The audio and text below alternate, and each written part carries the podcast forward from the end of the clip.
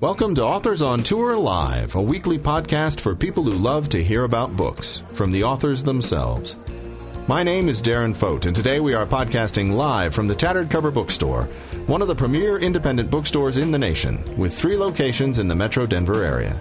You can visit www.authorsontourlive.com for a complete list of upcoming podcasts. Wait a minute, it's time to begin.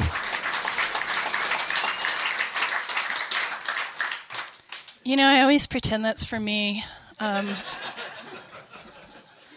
it's a little bit different writing an introduction for, you know, your I shouldn't say your everyday author because none of our authors are everyday authors, but writing an introduction for, you know, a regular book writer and then writing an introduction for like well, like for Scott Ian. Like I will say the most interesting thing for me, and this was very personal and very silly, is that I was like, wow, Scott Ian and my mom have something in common. Another thing I thought I wouldn't ever get to say. and that they're both Yankees fans. Um, so that was really exciting. Um, but really, you guys are not here to listen to my one woman comedy act this evening. You are here for the one and only Scott Ian. So why don't we give him a warm welcome?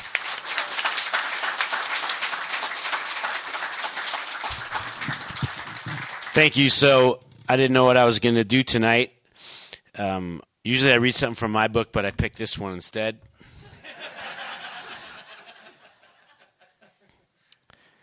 a long time ago in a galaxy far, far away.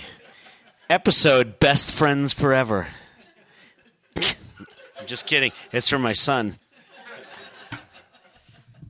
Although I am really excited about the new Star Wars. I've been talking about it with everyone I know. And uh, I was at uh, Boston Comic Con a couple of weeks ago, and they were actually selling T-shirts that said "In JJ We Trust." Like that's how like how like neurotic people are over. You think it's gonna be good, you know? And I just keep saying it can't be worse. That's my Star Wars bit. um, yeah. Uh, thank you. Thanks for having me here. Um, I'm going to do a Q&A with you guys.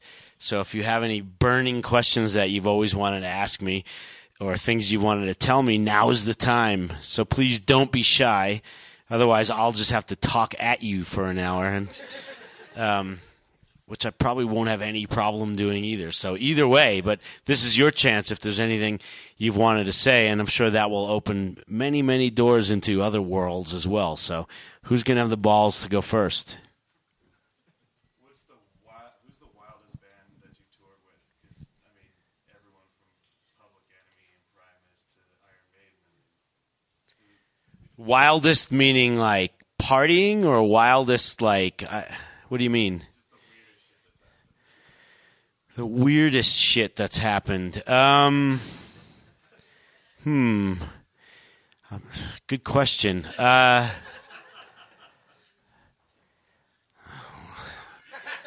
we're gonna be here a while. I don't know. Um, I mean, Public Enemy are all pretty much normal dudes, except for Flavor Flav, of course. He is he. What you see is what you get. That's no. That's not an act. Um, when the when we did that tour together, you know, and this was still early '90s, so the days of groupies and things like that, it was still pretty much happening. You know, kind of the residual '80s thing was still going on. So- And we had, you know, we had a band bus and a crew bus, so a lot of shenanigans would go on on our crew bus. And when Flavor found out that girls were taking their clothes off on a regular basis in our crew bus, he fucking lost his mind. Because that shit didn't happen on rap tours. Like girls taking their clothes off and taking Polaroid pictures. You know, like he had never seen anything like that. So he basically spent the next six weeks on our crew bus. Just, he was like, Scotty, do you know what they're doing? I'm like, uh huh. Like, yeah, shit's been going on since the '60s, dude. It's it's rock and roll. um, but that's not really wild because in the context of bands like Motley Crue or GNR or Aerosmith or a thousand other bands that weren't playing thrash metal, we were really really tame. so that's really not all that wild. Um, you know, I, I can't say. I, I'm trying to think, even if there was a band that we toured with that I could say was really, well, Pantera in a different way. You know, just the excess of, of you know what those guys used to do as far as drinking was concerned. I, I'd have to say that was the wildest thing. I you know, for me, I, I was ever around because I'm not a drinker like that. And if you've read the book, then you know the story. And if you haven't read the book, you will know the story. But yeah, you know when we were friends with those guys for years, way before we toured together, since the mid '80s, and uh, and then we spent a couple of months on tour together in like '97, '98, and and I made a commitment to try and keep up with Daryl, and and uh, and I did. That whole story's in the book. So, um, but uh, yeah, that's the prob- That was probably the wildest band. So, I, I, don't know why I didn't think of that immediately. So my brain's a little I just I just landed. Um, but uh, yeah, Pantera for sure. The excess and being around those guys at that point in time was unlike anything I had ever personally done in my life, or you know, um, had seen firsthand. You know, I'd partied with those guys, but it usually would be if they came through New York or we were going through Dallas, and you'd spend one night or two nights together. But to spend a couple of months in basically in the same room as those dudes that's it's pretty intense to say the least. I can actually drink now and not, you know, lose my mind, you know, because Daryl taught me how to drink like a responsible human being. Thanks, dude. Who's next? Gene Simmons.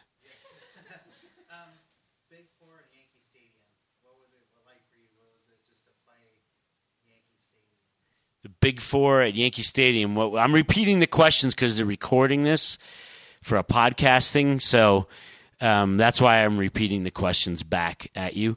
Uh, what was it like for me uh, to do the Big Four at Yankee Stadium? That for me was the high point. That's it. Uh, I said it after that show. It's all downhill from here. It's I'm done now. Like I might as well retire. It's what could be better than this? There is no better venue. I don't, unless we ever got to come back and like headline Yankee Stadium. But, um, you know, for me, that's that really is the high point. There was no, um, and there is no other place in the world I could say I would rather play or that would mean more to me than playing Yankee Stadium. Just growing up in New York and being a, a Yankee fan since I was a little kid and and uh, uh, and standing on a stage out in center field where so many of my heroes have done their job, and then I got to do my job.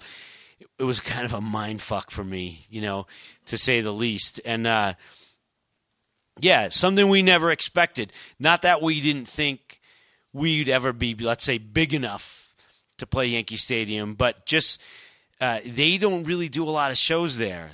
Yankee Stadium. Like generally, if there's a stadium show in the New York City area, it used it would be Giant Stadium, or which was I think is called MetLife Stadium now or something. But where the Giants play, or even Shea, where the Mets play, um, Yankee Stadium rarely, rarely, rarely does shows like I think before us, uh, before us, before the Big Four.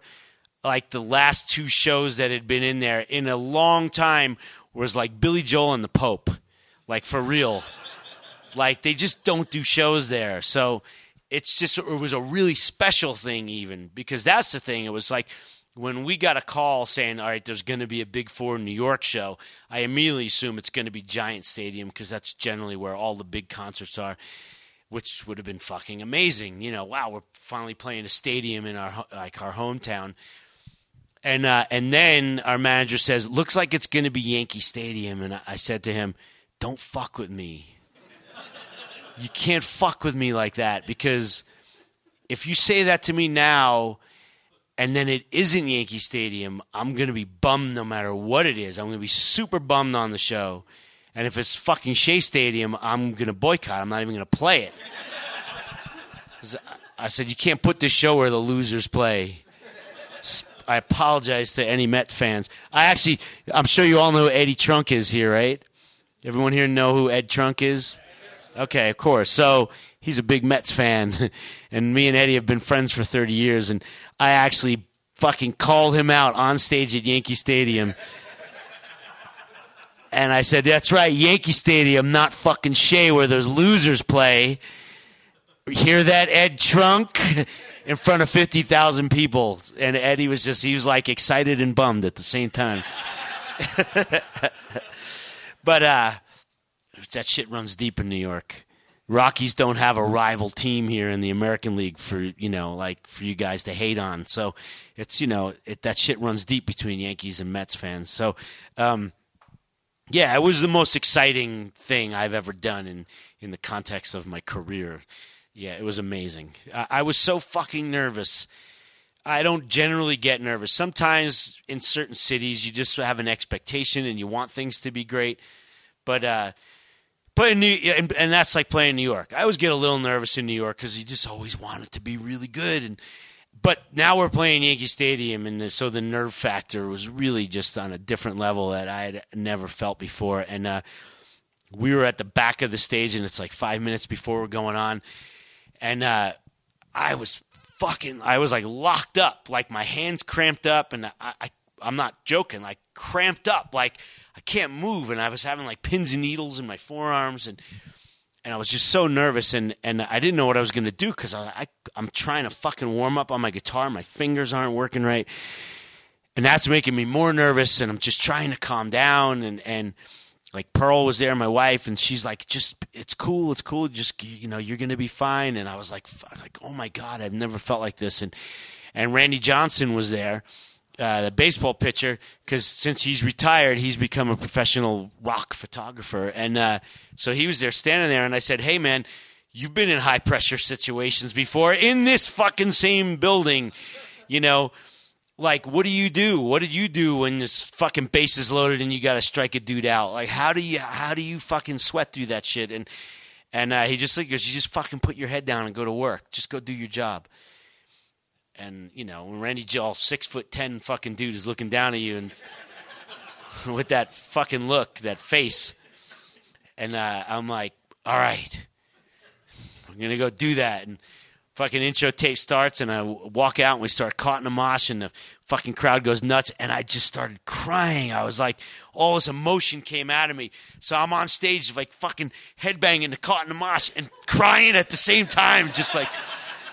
It was the weirdest thing. It was just such a release of energy and kind of like this cathartic experience of I don't know was what was that 2011. So actually 30 years of being in Anthrax come, came pouring out of me.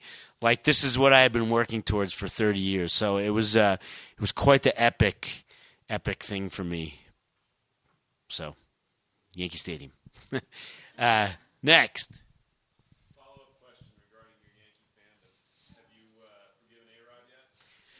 Uh, he asked. He said, "Follow up question regarding my Yankee fandom, and have I forgiven A Rod yet?" No, I. I couldn't tell you. I couldn't tell you. I haven't watched a Yankee game in three years. Probably it's been since I've actually watched a game. I have no idea. I actually asked someone and told me the other day, "Yeah, Yankee, your boys are doing good." I'm like, "Who?" Said the Yankees. They're in first place. I'm like, I have no idea.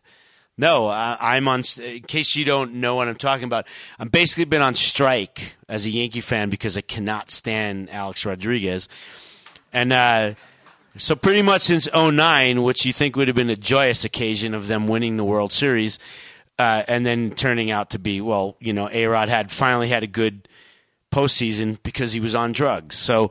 Um, if he would have turned around and given his ring back, and the Yankees would have said, "Yep, yeah, it doesn't count. We don't take these rings," that would have been pretty fucking cool. But since that's never going to happen, um, I decided to go on strike as a Yankee fan. And until A Rod is off the team, I just won't have anything to do with it because he ruins baseball for me. Literally ruins it. I can't watch it. So, no, I have not forgiven him. and if you were from Seattle or Texas, you'd fucking agree with me.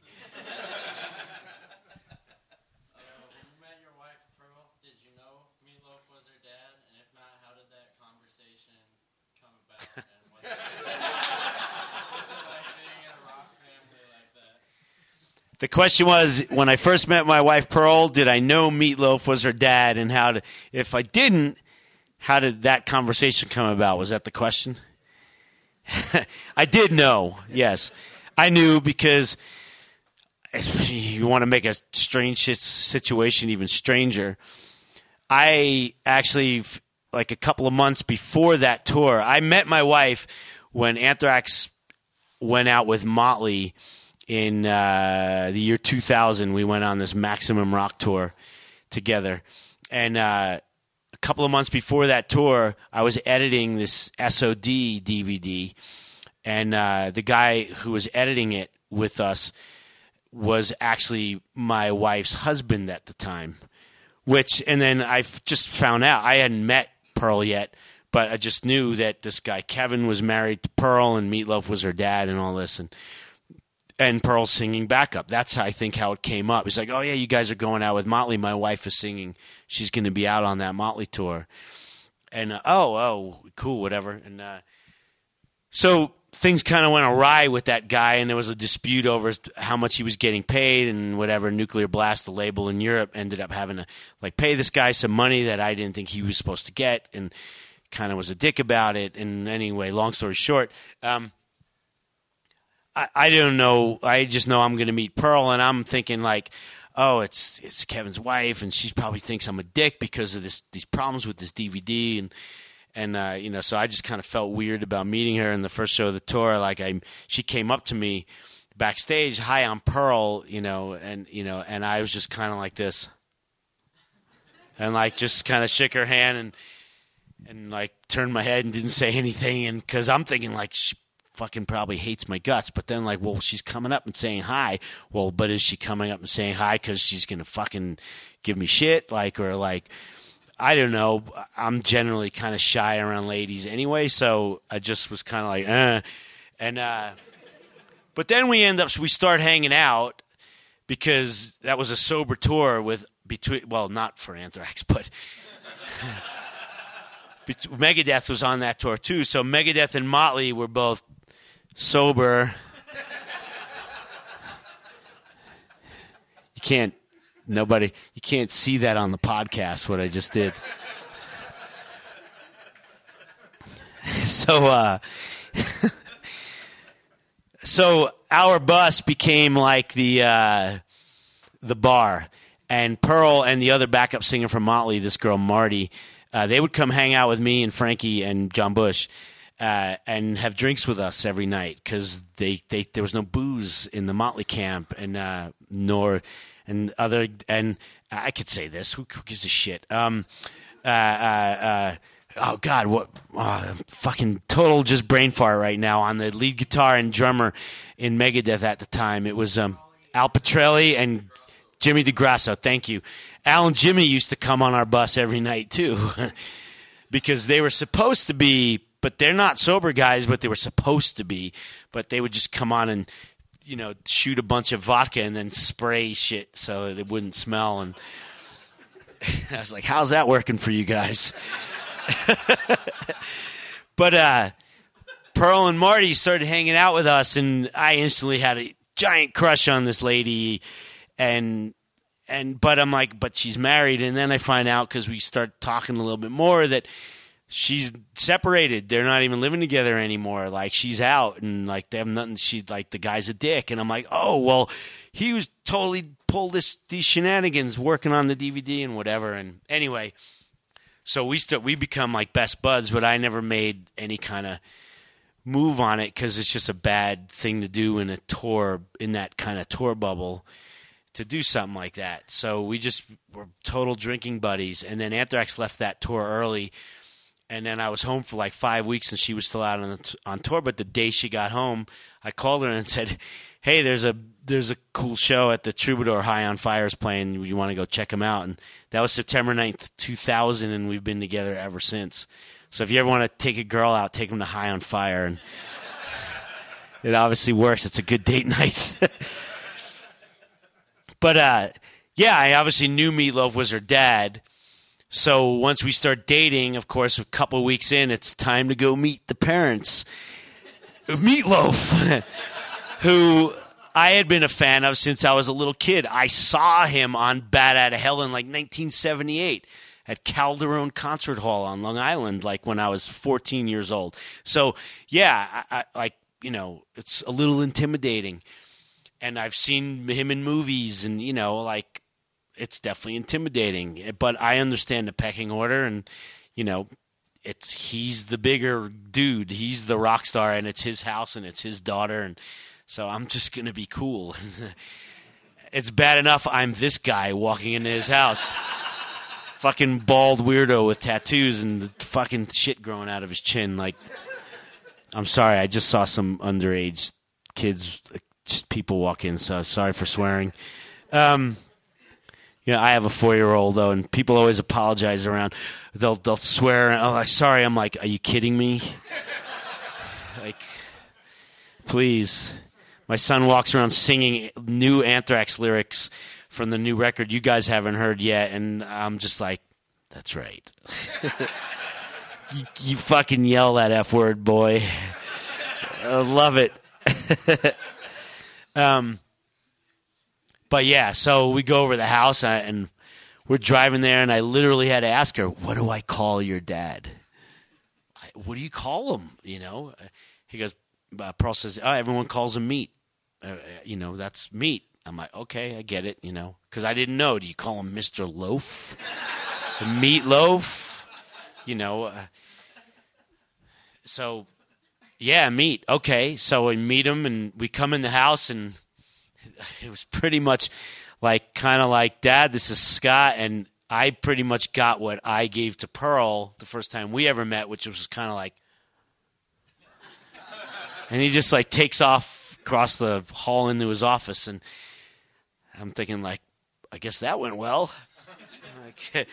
but uh, yeah, I didn't get much at the time, basically because unbeknownst to me, Pearl's parents were going through their own kind of crap at the time and were divorced not long after that. So I started dating Pearl right when he was kind of in a bad zone. So it didn't go really well for a while. I wasn't his favorite person in the world, let's put it that way, until one night. One night. I won't go into the details, but yeah, I, I just wasn't. Uh, and it's it wasn't really me. I found out after the fact. He was just going through a, a rough patch. And uh, um, one night, Pearl and I had gone out to dinner, and we're we're like walking back into our house. It's like eleven thirty at night, and and we're just like having a mellow night. And and uh, phone rings. Uh, like hello. He's like Scott, it's me. I'm like I'm like it's your dad. He's like, what does he want? I'm like I don't know. And uh, hey, meet. What's going on? Hey. So I'm at the Viper Room at this fucking metal shop thing, which to give you a little backstory, Metal Shop was the band that became Steel Panther, and they used to play every Monday night since like 2000.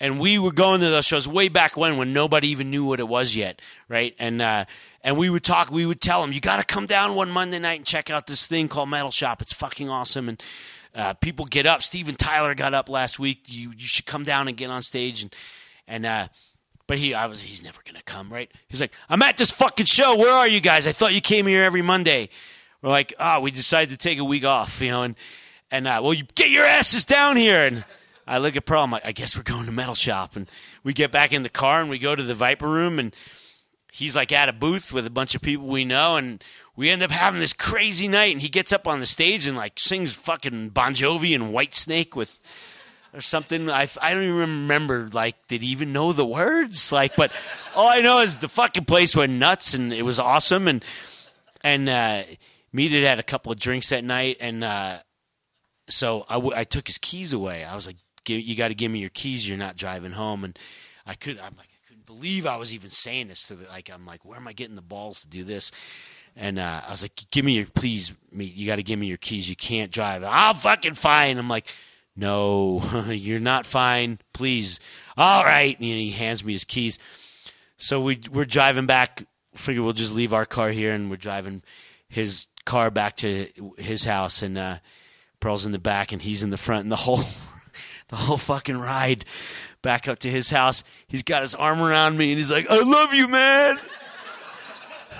I didn't know what to make of you at first, but I love you. And he's like kissing me and like, I was like, I love you too, meat. Like it was like awesome. And ever since that night, like 15 years ago, it's been fucking great. So, um, yeah, interesting, a little weird at first, but then it was awesome.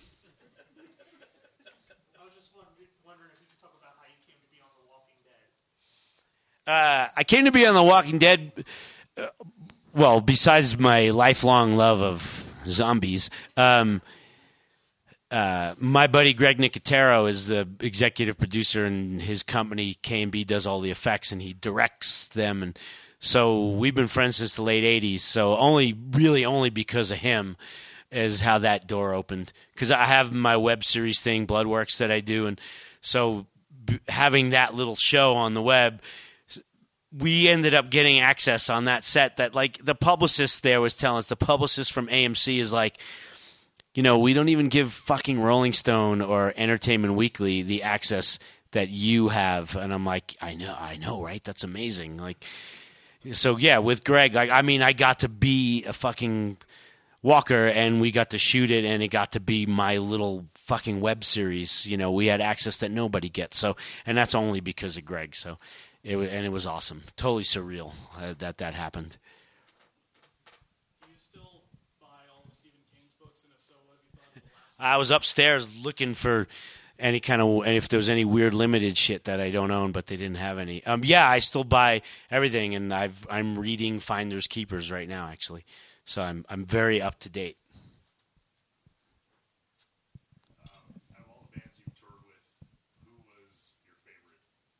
I forgot to repeat those last questions, but maybe they're kind of self-explanatory. That last one was he asked me if I still buy Stephen King books. Sorry.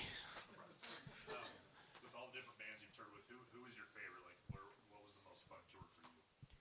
Of all the different bands I've toured with, who was the most fun? Well, Pantera was the most fun, for sure. It was out of control. Um, I was drunk for two months straight, um, which it was something I had never done in my life. Before that Pantera tour in '97, I wasn't much of a drinker. Once in a while, I'd pick my spots and maybe get drunk on beer or something, but um, I had never even drank a whiskey really until that tour. And uh, um, so, yeah, I was I was uh, after two weeks into that tour, I was able to finish a bottle of Crown Royal on my own, and then by a month in, I was up to like two bottles. You know, let's say between 5 p.m. and 3 a.m. Um, so yeah, it was it was excess that I'd never in never up to my life at that point had experienced, nor since. Because soon after I tapered it off because I'm not an alcoholic. and if I was, I probably would be dead. So, yeah, it was it was insanely fun, and I was out of my fucking mind, and it was a really good time in my life to experience that. Um, but then you know, also bands like Maiden or Metallica. Anytime we get to go out with those guys, fun in a different way. Just because you know Metallica, we've been friends with since day one practically, and um, and Maiden is we're on tour with our fucking heroes. I mean, first time we ever toured with Maiden was 1990, and uh, uh, you know it was just a mind blowing experience. We had already met the guys and knew the dudes in Maiden as friends, but you know, it's a different thing where now all of a sudden. Like our band is taken seriously enough to actually go out and open. We fucking played McNichols Arena with Maiden, you know, back then on that tour. Um, so, yeah, and that was only six years after our first record had come out. So, like when I look at it now in that time frame, that's a really short amount of time. I feel like back then it seemed like forever, but like from 84 to 90 that's six years and we're opening for iron maiden around the world we spent six months with those dudes and you know for a bunch of 25 year olds holy shit you know like that's really when you realize you you truly are living your dreams. Your dreams are coming true. And we still get to play shows with iron maiden all the time.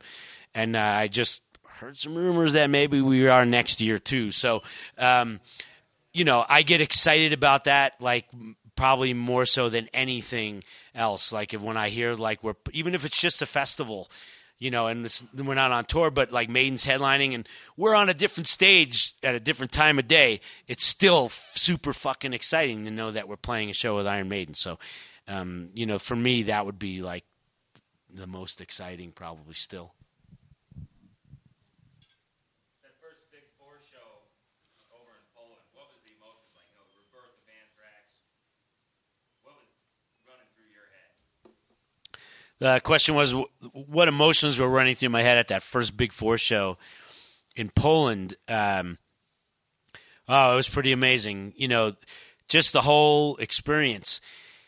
Um, the night before, uh, Metallica put together this dinner that uh, we found out about a couple weeks before the tour was starting that Metallica was having this dinner and all the bands were invited, but no wives, no girlfriends, no crew guys, just the bands. It was going to be the 17 of us, right? The 17 dudes in a room together, and that's it. Nobody else. And then a couple hours in, then if wives and tour managers want to show up, whatever, it's okay. But for the first three hours, nobody else, just the band dudes, and that's it.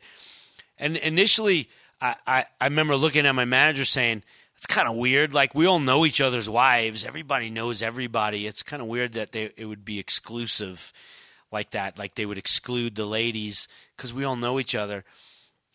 Um, and my tour, our manager was like, I don't know. I'm just I'm just the messenger. This is what came from Metallica's management. And so I called Kirk and I was like, "What's the deal?" And he goes, "Yeah, man. We, you know, we just want to just get all the dudes in a room and just kind of hang out, and, and it'll be kind of an icebreaker."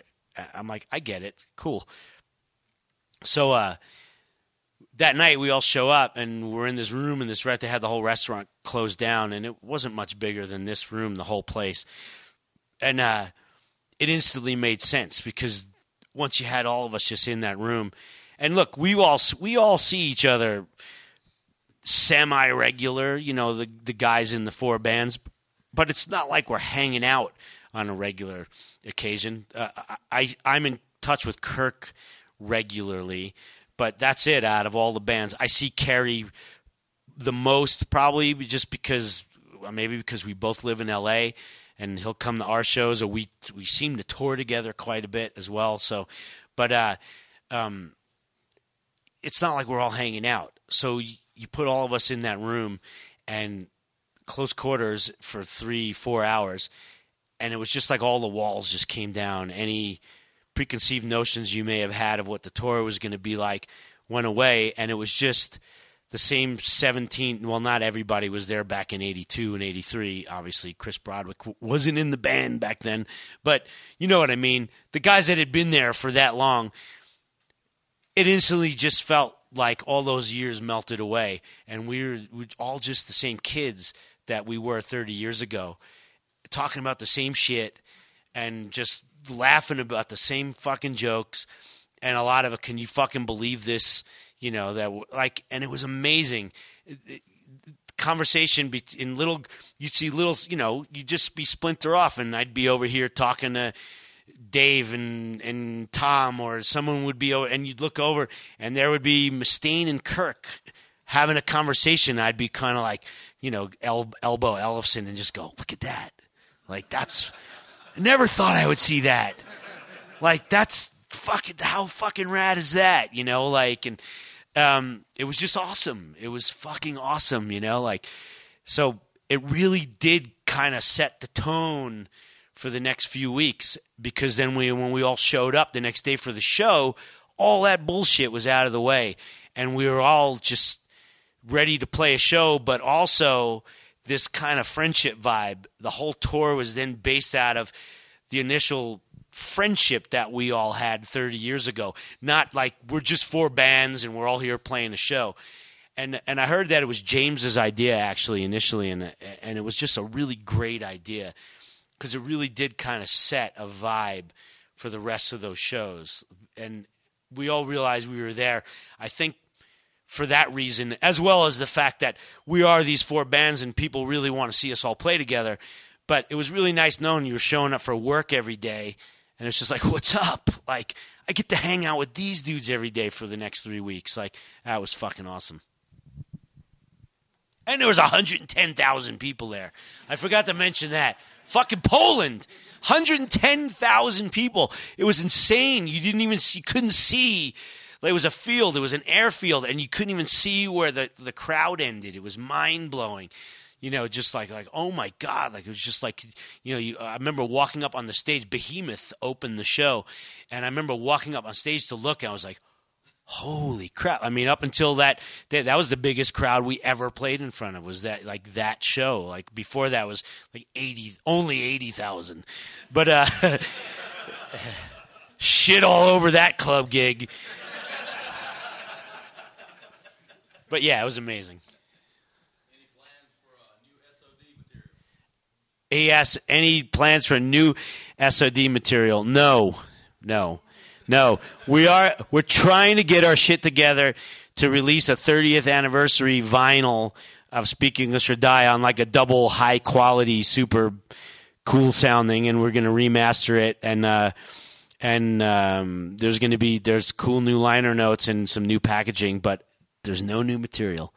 Same shit. Same 22 minutes. It'll just sa- it's just gonna sound better than it has in a really unless you bought the vinyl in 85 and this is going to sound even better because it's on that i don't know what they call it the fucking super fat two discs you know it's going to sound awesome and um uh and there may even be something really, really cool and special coming out on Record Store Day in November um, for SOD, an SOD seven inch that we did a split with another band. And um, but new material, no, no, absolutely not. Sorry.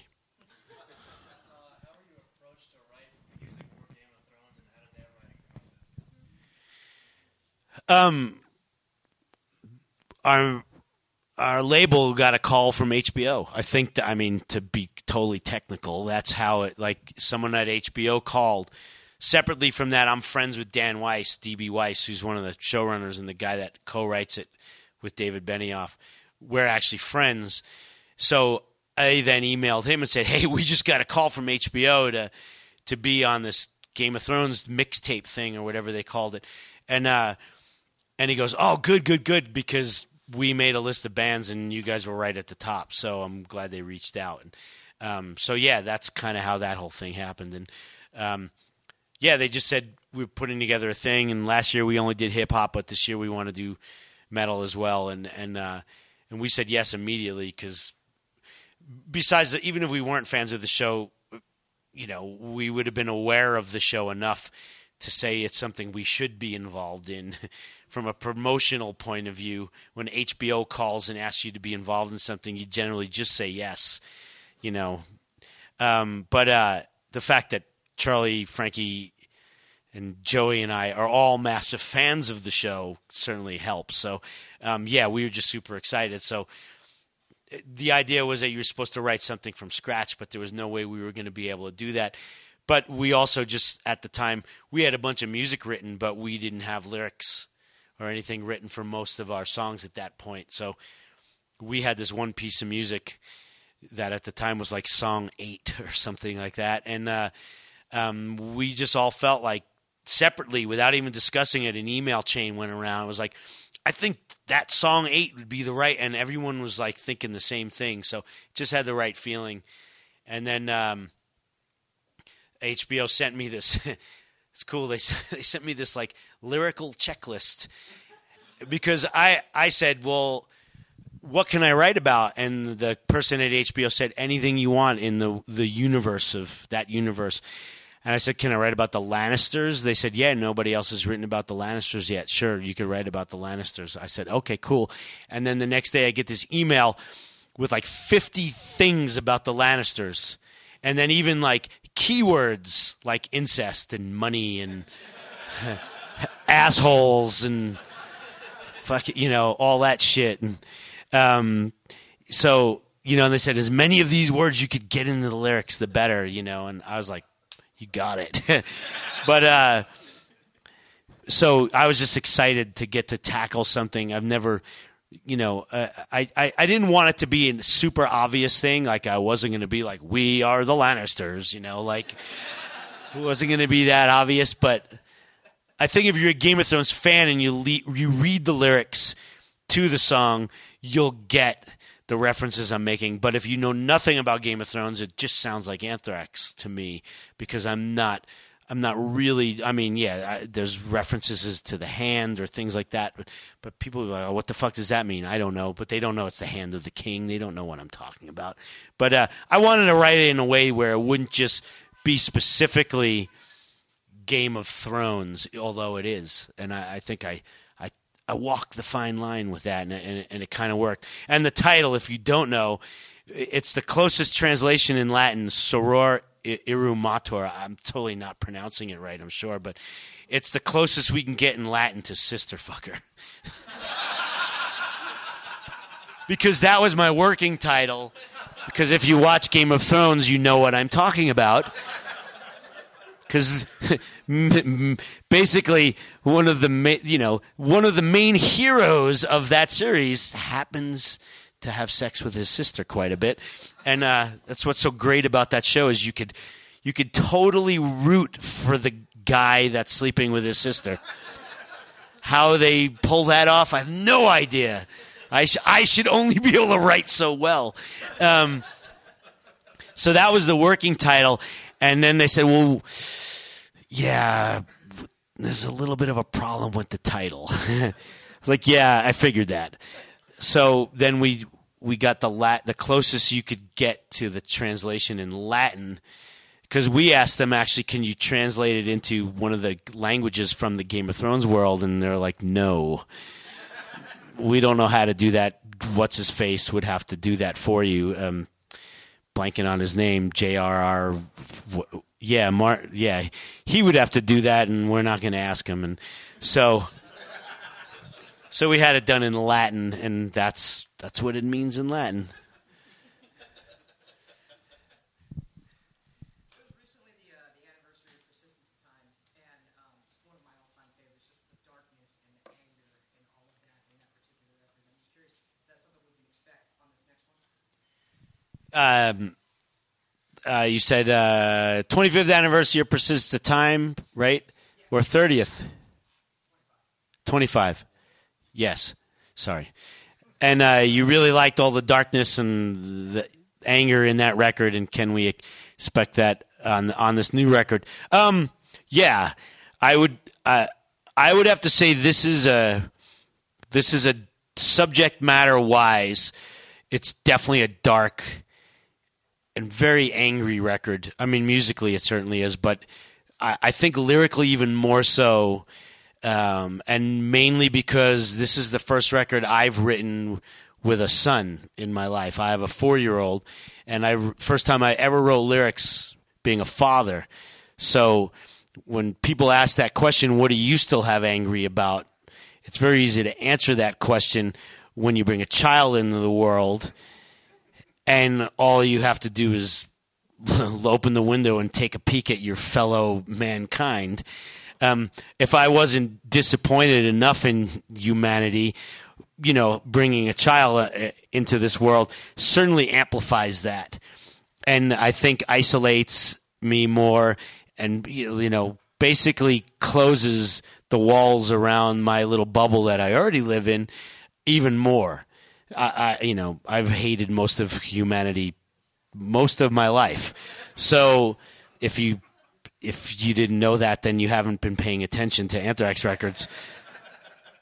But uh, um, um, yeah, I've always been very much about kind of you know I've got family and friends and and uh, you know people that I've met along the way. But outside of that, I don't really pay too much attention. I gave up a long time ago, and uh, so having a child makes it even that much worse because then you know you've got this little helpless dude, and uh, and then what is that guy going to have to face even once he gets old enough to start dealing with it on his own? And of course, you start to realize all the fears your own parents have, and you realize what an asshole you were your whole life to your parents. And um, but uh, we're not going to get into all that right now. But a lot of that certainly comes out in the lyrics, and a lot of a lot of evil crap has happened in the last three years um, which gave me a lot of lyrical fodder.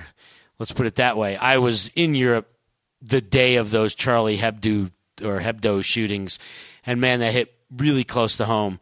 Um, and anytime anything happens like that, Vir- Virginia, what two days ago, um, shit's out of control on this planet. So you know that idea these days of uh, uh, you know I, I I I've always been a true believer that you're really never safe anywhere.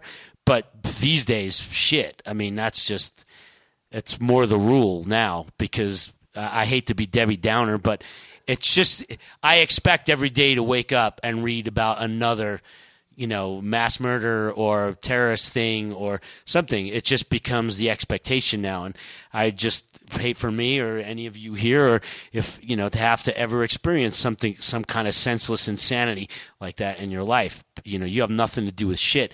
I've never said boo about anything to anybody and to, to think that, you know, someday someone that I know or love or myself might get involved in something like that. That's fucking bullshit. So, that's why I don't leave my house, except when I have to go to work. I stay on the mountain where I live and and uh, and um, hang out with my kid. it's not that crazy, but you you know, I mean, I think you could all understand we all live on the same planet. So, but a lot of that is in the lyrics, and that's my catharsis. Otherwise, I'd go fucking insane. You know, if I didn't have that, truthfully, if I didn't have that catharsis to be able to express myself in the context of Anthrax, it would come out in another way. Maybe I'd be writing books. Maybe I'd be the fucking asshole with a gun. Who knows? Nobody knows, you know? Um, it, it, you know, you just don't know. But I do have that catharsis. So it's a really good way for me to express myself. Let's put it that way. And it's it's dark, darker in a lot of ways than I've ever been because it's you know, if any of you here have children, then you understand what I'm talking about. You know, like you would, I would kill any motherfucker. Sorry for my language again, but it's it's passionate. You know, just you know, even blink at my son wrong, and that's it. I don't give a shit. You know, and if you're you're a parent, you understand. So, um, the idea of anything ever happening to him on this planet, and you can't protect him. You can't wrap him in bubble wrap with a helmet you, you know, you can't do that. You can't put a bulletproof vest on your four year old. Or can you?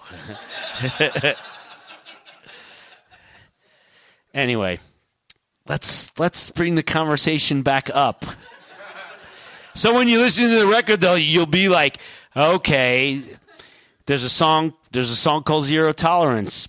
It talks all about it. Kiss shirt.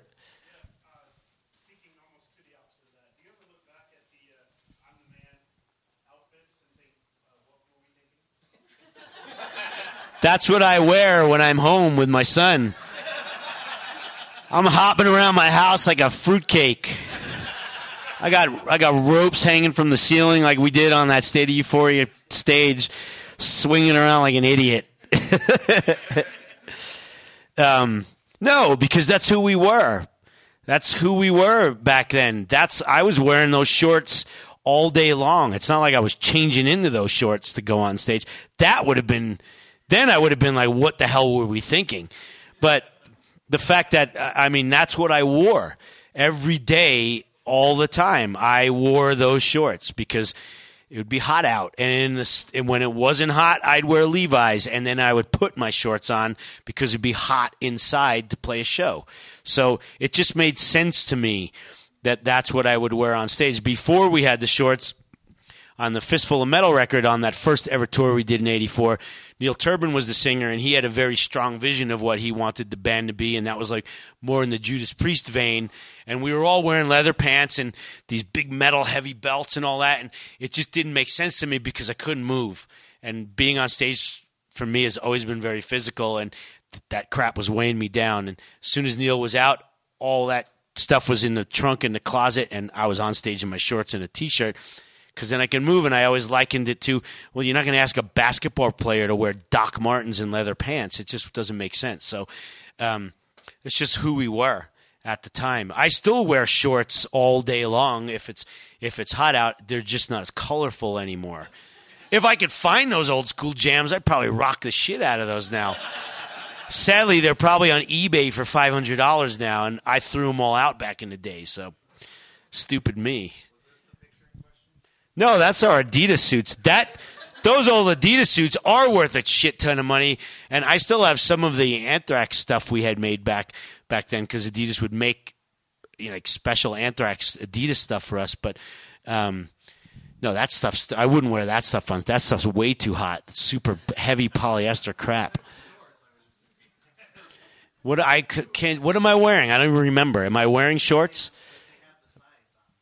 Then that's then that's what I was wearing. I think there's some really awesome photos in here. Yes, there's very colorful ones in that photo. Yes.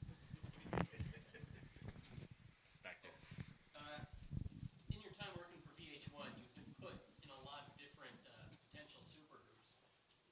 Has there ever been a chance that one of those groups would have gone on to do an album or a short tour or anything like that? He said in the in the time I worked with VH1, I've been put into several supergroups. Two. I only know the one. I did a TV show.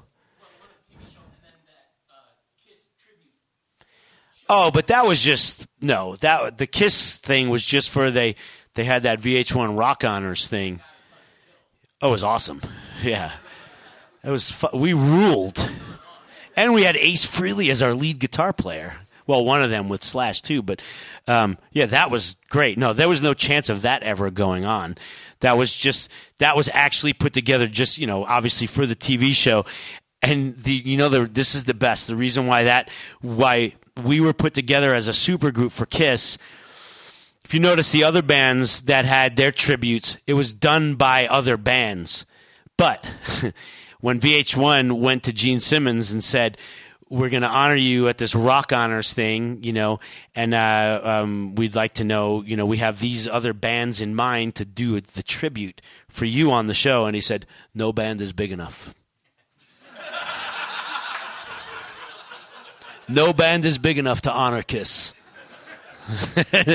so that's where the idea of a supergroup came into play. So I get the call from my buddy at VH1 in the talent department said, "Hey, do you want to be part of this thing? We're doing rock honors for Kiss and and we're putting a band together and so far we've got Slash and Tommy Lee and we think Rob Zombie's going to sign on and you know, do you want are you in?" I'm like, "Of course I am." You know, he goes, "All right, we we have to ask Gene and Paul because everything has to be run by them." And then he told me the story about no band is big enough, and uh, he goes, "So we have to get the okay on all the individual musicians to make sure you're big enough, like or something." I'm like, "Oh, great! So you already told me, and now they might say no. That's gonna feel awesome, you know." But obviously, they said yeah because I got. But then, so then, when Gene and Paul okayed it, and then I said, "Hey, can I play bass?" Because Gene's always been my favorite.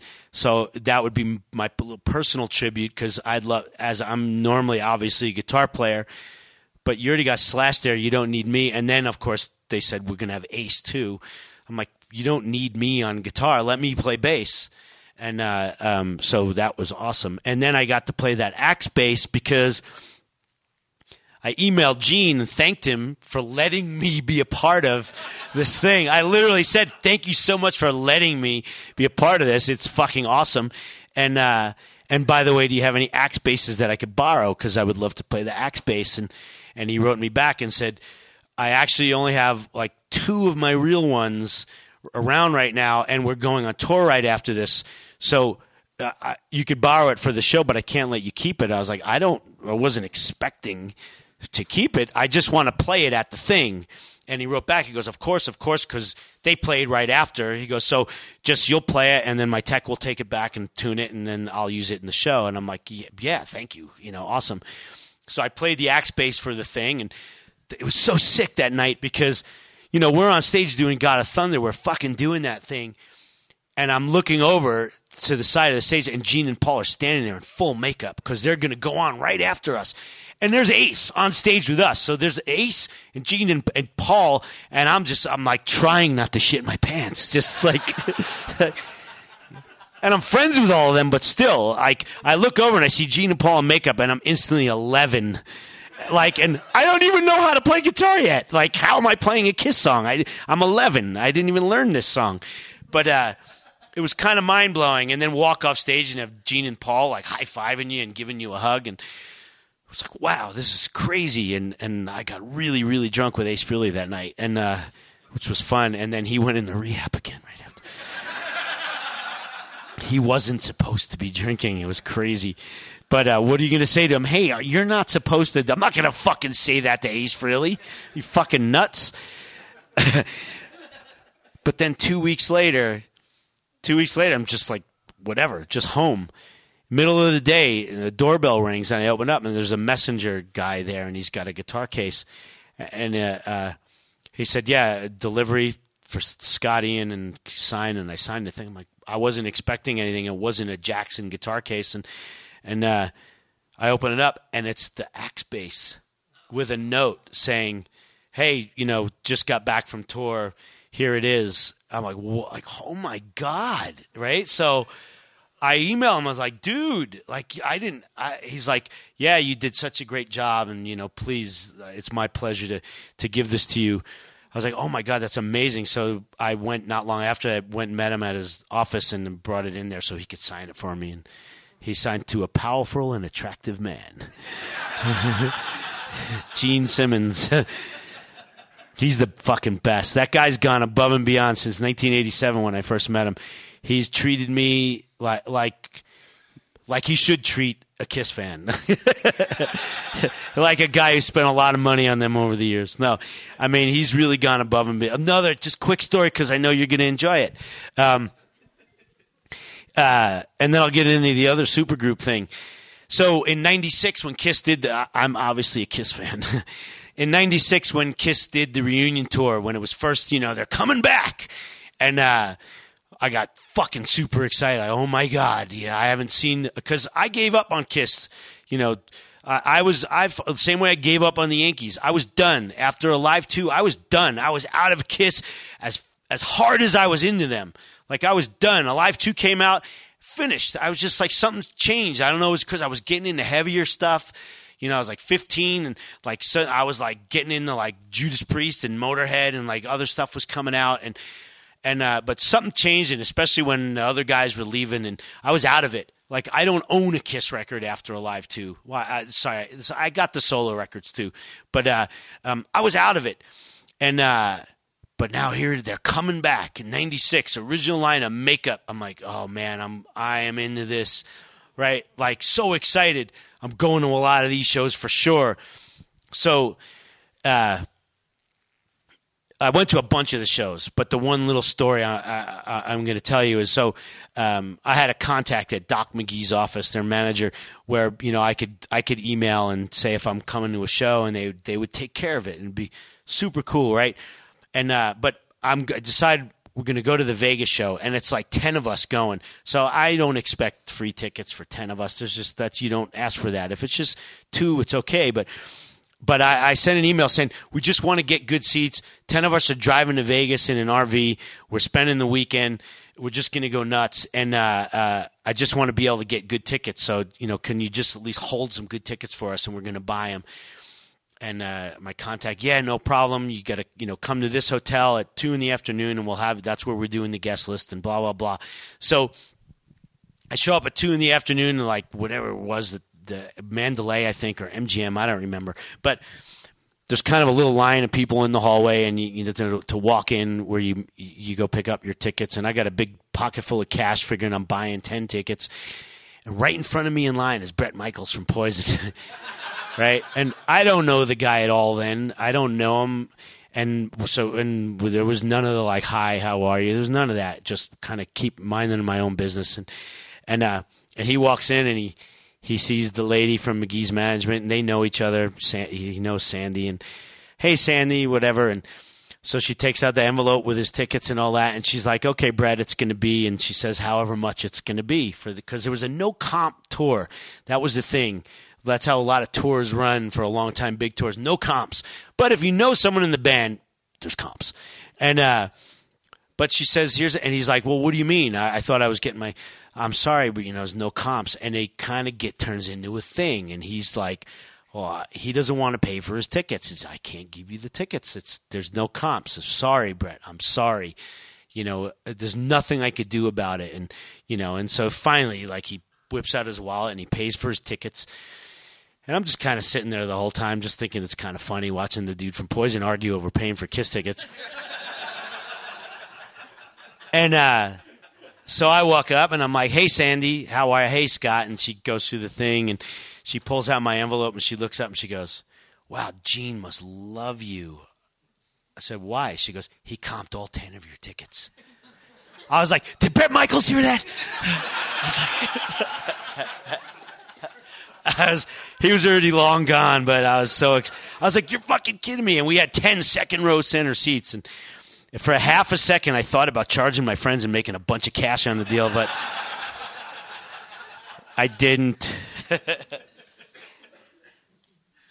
also on that tour, Madison Square Garden. I've got pretty good seats right in the loge, like right, like second row off the floor, perfect sight line of the stage. They did like three nights at the Garden, and uh, I tickets for every night. I went to ten shows on that reunion thing in '96, and uh, I got loads, really great seats, and I'm standing backstage before the show. I was actually standing there with Sebastian Bach. We're just shooting the shit backstage, and uh, Doc McGhee walks up to us. Hey guys, hey Doc, what's going on? And he's like, uh, nothing. Super excited in New York City. I'm like, I know. I was here in '77. Like, like I'm gonna lose my mind. I'm gonna lose my mind tonight. You know, and and uh, he's like, what seats you got? I'm like, loads, like second row loads. He goes, let me see, and he takes my tickets.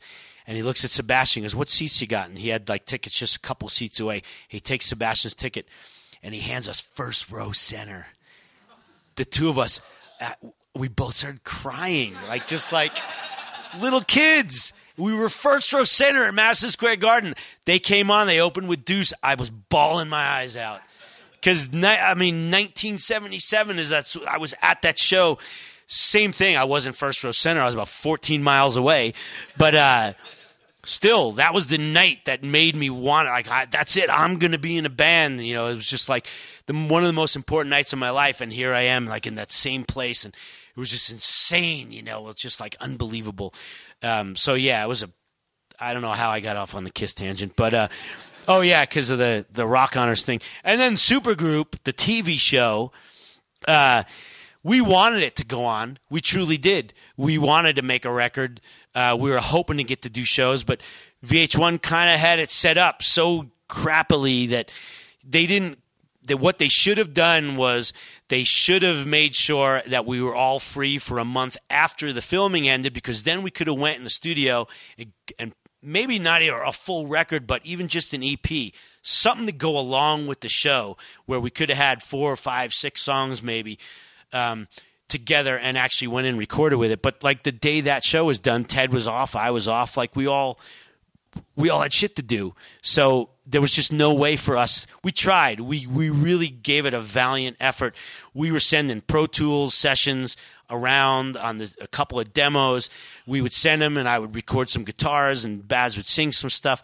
But there was just really no way to keep it together. And um, I wish like VH1 would have said, "Look, we need you guys for two weeks in Vegas, and then we need you for a month because you're going to go in and make a record." And I'm sure everybody would have freed up their schedules to do that, but it just that's not the way they set it up. So I, I wish we could have. It would have been really cool to have something, you know, to really, you know, to remember that by. uh, Other, th- I mean, other than my memories, and there's a TV show that exists out there, but it would have been actually cool to get in a real room and and and bang some stuff out with those dudes. It would have been cool. Worship music was, was pretty awesome. How do you go into the studio after all these years and just just keep cranking out something that sounds so fresh? You really have that strong Denver accent.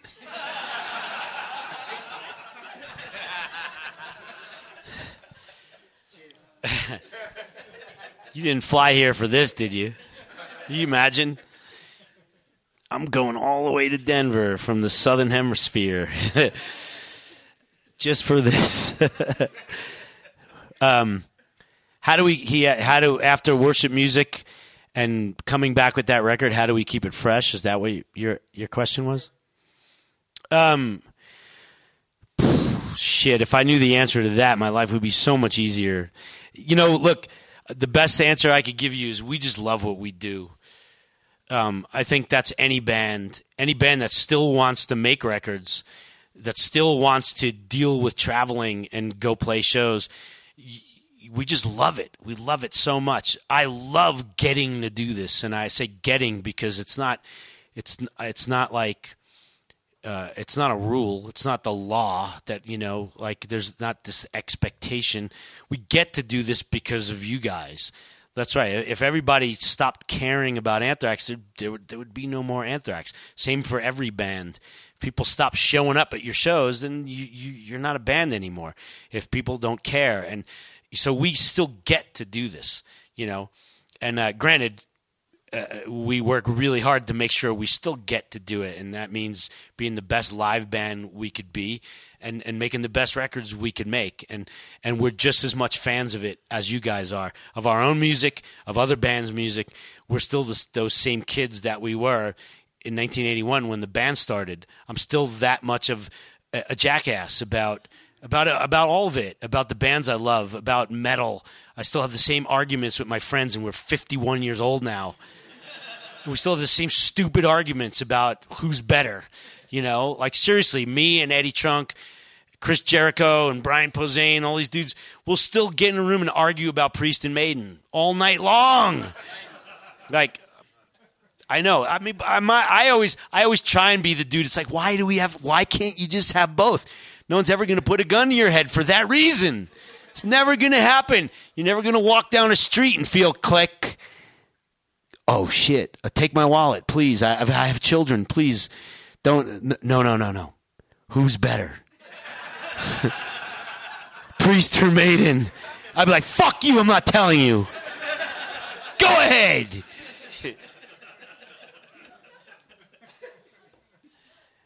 um, so yeah, I'm still that same kid. That never changes. It doesn't change. You know, everything else in your life changes.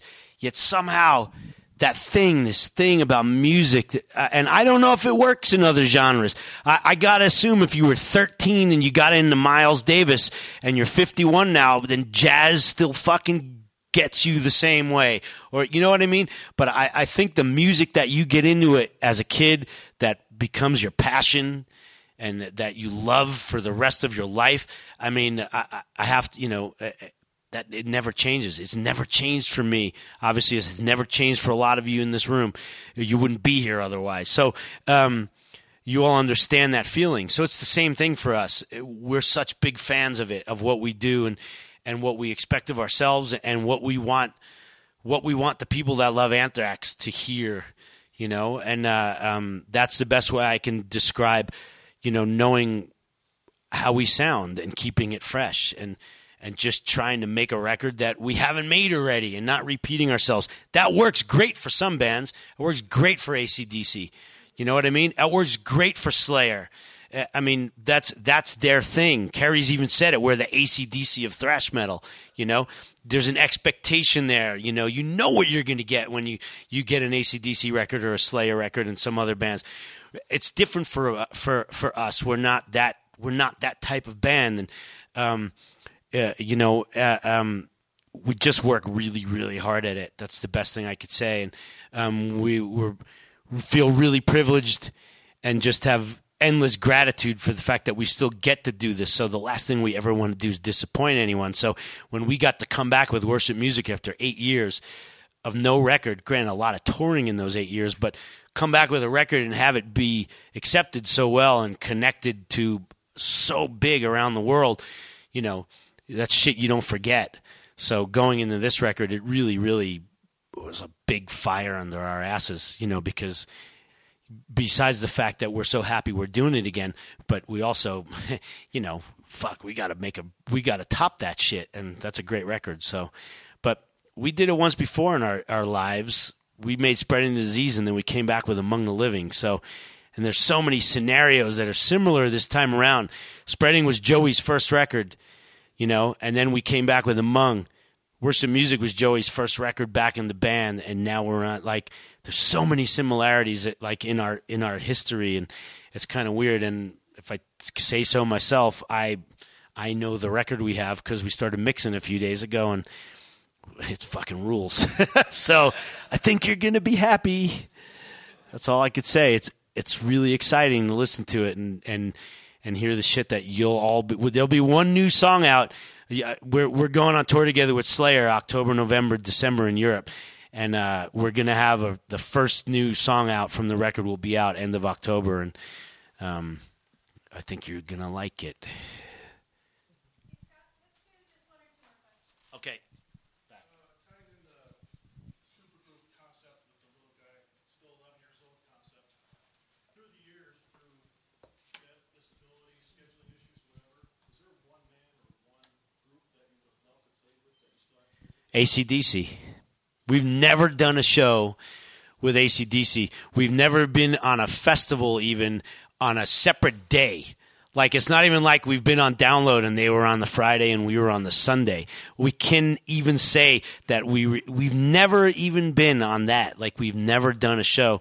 We came close this past summer. We th- there was for a minute it looked like Sonisphere in the UK maybe was going to have them and we would have been on it and but that all ended up falling apart and we needed to stay home anyway to finish the record and they ended up not doing Sonisphere but no it's never happened and uh, I hear that they're coming back again in 16 for a whole nother big run, and then that's going to be it. But so fingers crossed, we'll get to at least play one show somewhere with ACDC.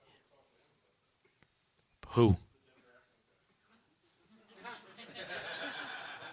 What you think? Everybody just if you're from Australia, they all just you guys just totally hang out, right?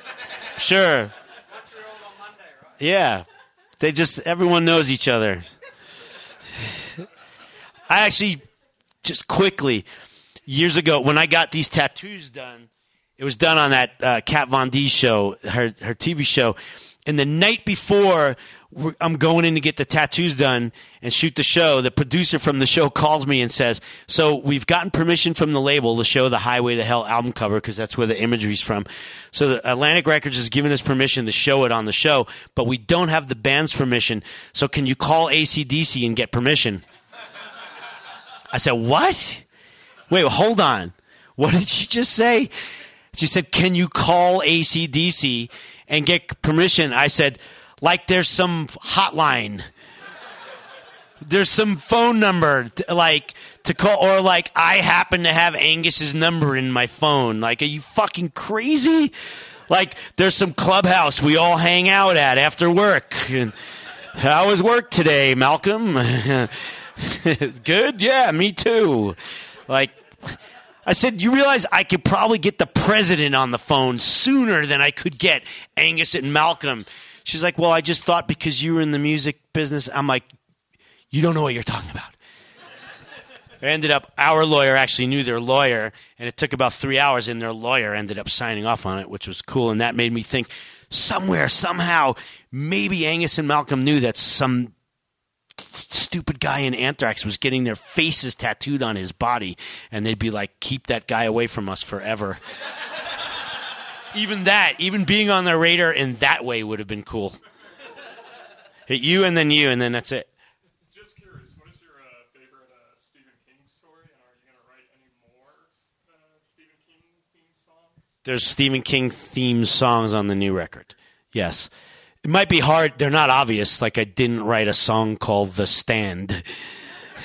that was called, that was Among the Living.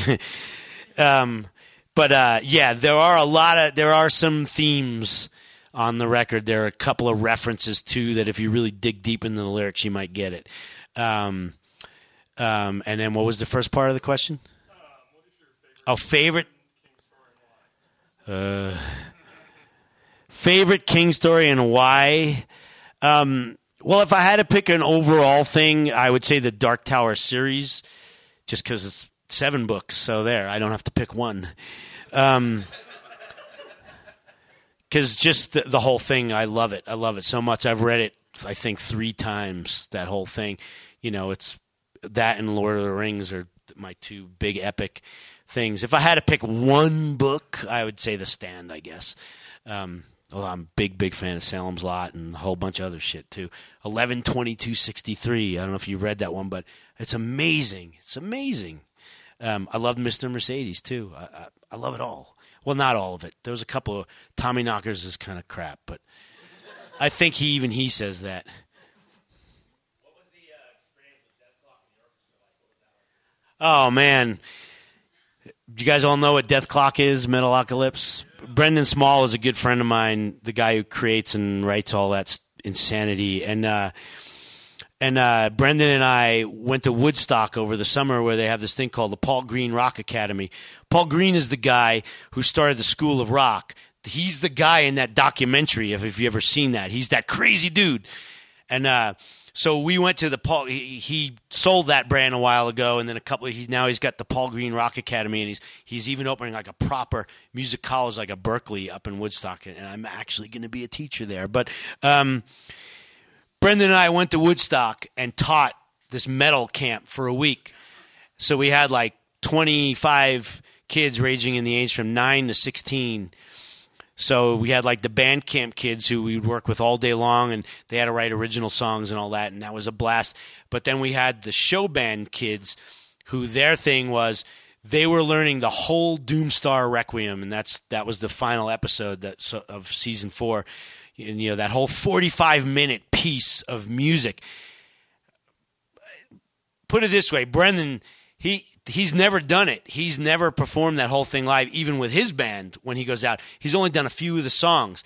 He said it would be, it would be a challenge to even do it with Dethklok, with Gene Hoglan on drums, you know, and Mike Keneally. It would be a challenge for him to do it with them, let alone a bunch of twelve year olds, right?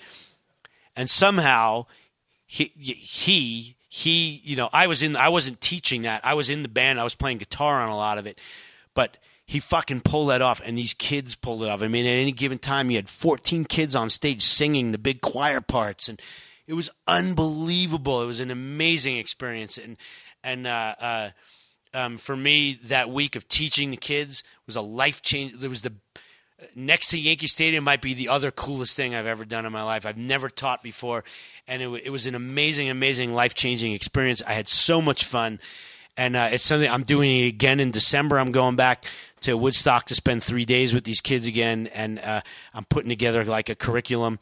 Uh, uh, of what we're going to do, and uh, like I said, Paul's opening like a proper music college, and I'm I'm going to run that fucking metal department, like like that's it. Like I know, like now, like my plan is that's it. When I can't tour anymore, it's gonna be Professor Ian. That's where I'll be. Because I swear, man, hanging out with these kids, and man, some of these kids, man, shredders. I'm talking about like 11 year olds who are just like ripping on guitar and tearing it up on drums, and like, and that's their lives, and they're they're in this place every day jamming and learning songs and doing this. And I'm like, oh my God, if I had this when I was a kid and dudes like me and other people who show up from bands to teach, like, what a mind blowing experience to have something like that. I'm like, I want to do this as much as I can. All I want to do is give to these kids and just be there. And like, it was just such an amazing thing to see just the whole experience. I'll start crying. It's hard to talk about. It was like, it was amazing. Having a kid turns you into a big a big crybaby. Basically, as a dad, being a dad, it's just like it's it just changes everything. And hanging out with these kids, and my son's going to go in the drum program next year, and like it's just it it was nuts. So I loved it. It was great. And thank you all for your questions.